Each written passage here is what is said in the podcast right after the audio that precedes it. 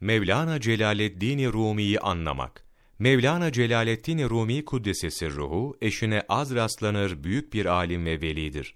Onun çeşitli din, mezhep, meşrep sahibi kimseleri kendisine hayran bırakan merhameti, insan sevgisi, tevazu, gönül okşayıcılığı gibi üstün vasıfları, İslam dininin emrettiği güzel ahlakından bazı numunelerdir.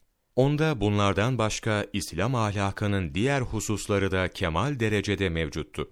Bunların hepsini saymak, İslamiyet'in tamam olarak anlamak ve anlatmakla mümkün olur.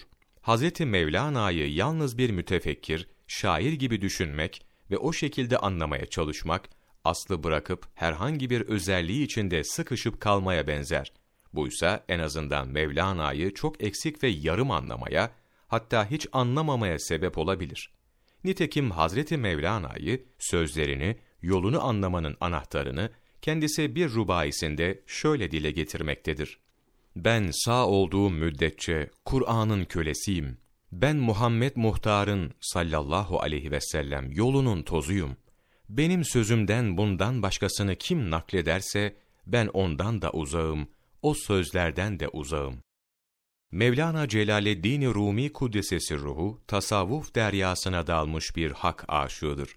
İlmi, tesbihleri, sözleri ve nasihatleri bu deryadan saçılan hikmet damlalarıdır. Ney, rebap, tambur gibi çeşitli çalgı aletleri çalınarak yapılan törenler ve ayinler, ilk defa 15. asırda ortaya çıkmıştır. İlk Mevlevi bestelerinin bestelenmesi de aynı zamana rastlar. Bu tarih, Mevlana Hazretlerinin yaşadığı devirden 3-4 asır sonradır.